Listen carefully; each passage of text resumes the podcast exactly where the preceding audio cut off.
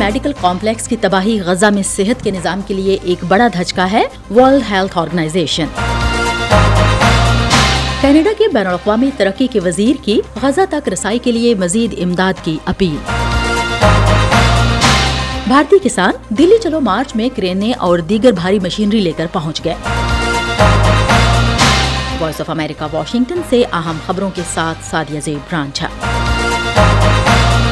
عالمی ادارہ صحت نے کہا کہ اس نے جنوبی غزہ کے محصور ناصر ہسپتال سے بتیس مریضوں کو منتقل کیا ہے، لیکن مریضوں اور طبی عملے کے اندر اب بھی خوف ہے۔ مشن نے باقی مریضوں اور عملے کے لیے ضروری ادویات اور خوراک کا کچھ سامان بھی فراہم کیا۔ منتقل کیے گئے مریضوں کو غزہ کی پٹی کے دیگر ہسپتالوں اور فیلڈ ہسپتالوں میں منتقل کیا گیا ہے۔ ڈبلو ایچ او نے ایک بیان میں کہا کہ ناصر میڈیکل کمپلیکس کی تباہی اور انحطاط غزہ میں صحت کے نظام کے لیے ایک بڑا دھچکا ہے۔ اس نے کہا کہ ایک اندازے کے مطابق ایک سو تیس بیمار اور زخمی مریض اور کم از کم پندرہ ڈاکٹرز اور نرسیں ہسپتال میں موجود ہیں۔ اسرائیلی فوجی کئی روز تک کمپلیکس کے ارد گرد لڑائی کے بعد جمعرات کو ناصر ہسپتال میں داخل ہوئے تھے۔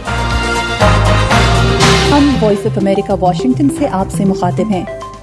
کینیڈا کے بین الاقوامی ترقی کے وزیر احمد حسین نے غزہ تک رسائی کے لیے مزید امداد کی اپیل کی اور صورتحال کو انتہائی تشویشناک قرار دیا.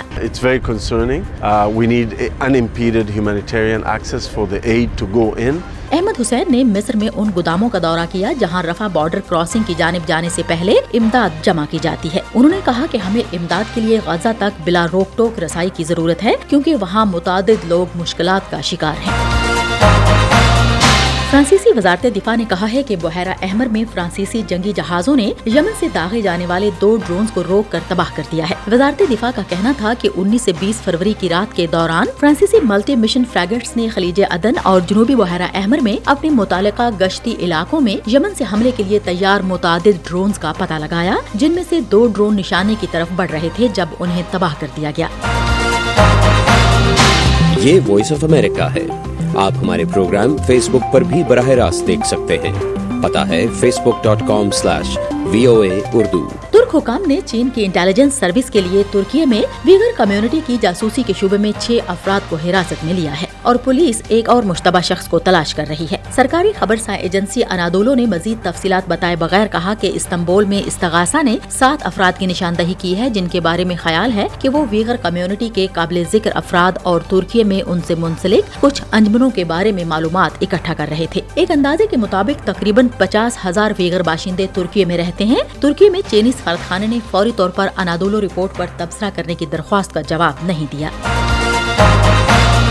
امریکی کریڈٹ ایجنسی فچ نے کہا ہے کہ پاکستان کے انتخابی نتائج اور غیر یقینی سیاسی صورتحال آئی ایم ایف کے ساتھ نئے مالیاتی معاہدے کو حاصل کرنے کی کوششوں کو مزید پیچیدہ بنا سکتی ہے۔ فچ نے اپنی جاری کردہ رپورٹ میں کہا ہے کہ آئی ایم ایف کے ساتھ نیا معاہدہ طے پانا ملک کے لیے ایک بڑا چیلنج بن جانے کا امکان ہے۔ ماہرین کے مطابق موجودہ حالات میں پاکستان کے پاس نئے پروگرام کے لیے آئی ایم ایف کے پاس جانے کے علاوہ کوئی راستہ نہیں ہے اور پاکستان کو اپنی پیداوار میں اضافہ اور درآمدات پر انحصار کم کرنا ہوگا۔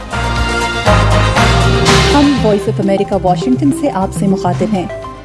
بھارتی کسان نئی دلی کی جانب مارچ سے قبل منگل کو پنجاب ہریانہ بارڈر پر بھاری آلات لے کر پہنچے تاکہ قرضوں کی معافی اور اپنی پیداوار کی کم از کم قیمت کے اپنے مطالبات کو منوا سکیں۔ مظاہرین ان حفاظتی دستوں سے نمٹنے میں مدد کے لیے کرینے اور ارتھ موورز لائے، جس نے انہیں نئی دلی سے تقریباً دو سو کلو میٹر دور روک رکھا ہے۔ کسانوں نے پیر کو حکومت کی جانب سے دالوں، مکئی اور کپاس کے لیے قیمتوں کی تجویز کو مسترد کر دیا تھا۔ اور افغانستان میں طالبان نے مبینہ طور پر خواتین کو مارچ میں شروع ہونے والے نئے تعلیمی سال کے لیے سرکاری طبی اداروں میں داخلہ لینے کی اجازت دے دی ہے۔ طالبان کی زیر انتظام سرکاری باختر نیوز ایجنسی نے منگل کو بتایا کہ کابل میں صحت عامہ کی وزارت کی ہدایت کے بعد ایک درجن سے زائد افغان صوبوں میں اندراج کا عمل شروع ہو گیا ہے۔ وزارت کی رپورٹ کردہ ہدایت پر ڈیفیکٹو افغان حکام کی جانب سے فوری طور پر کوئی تبصرہ نہیں کیا گیا۔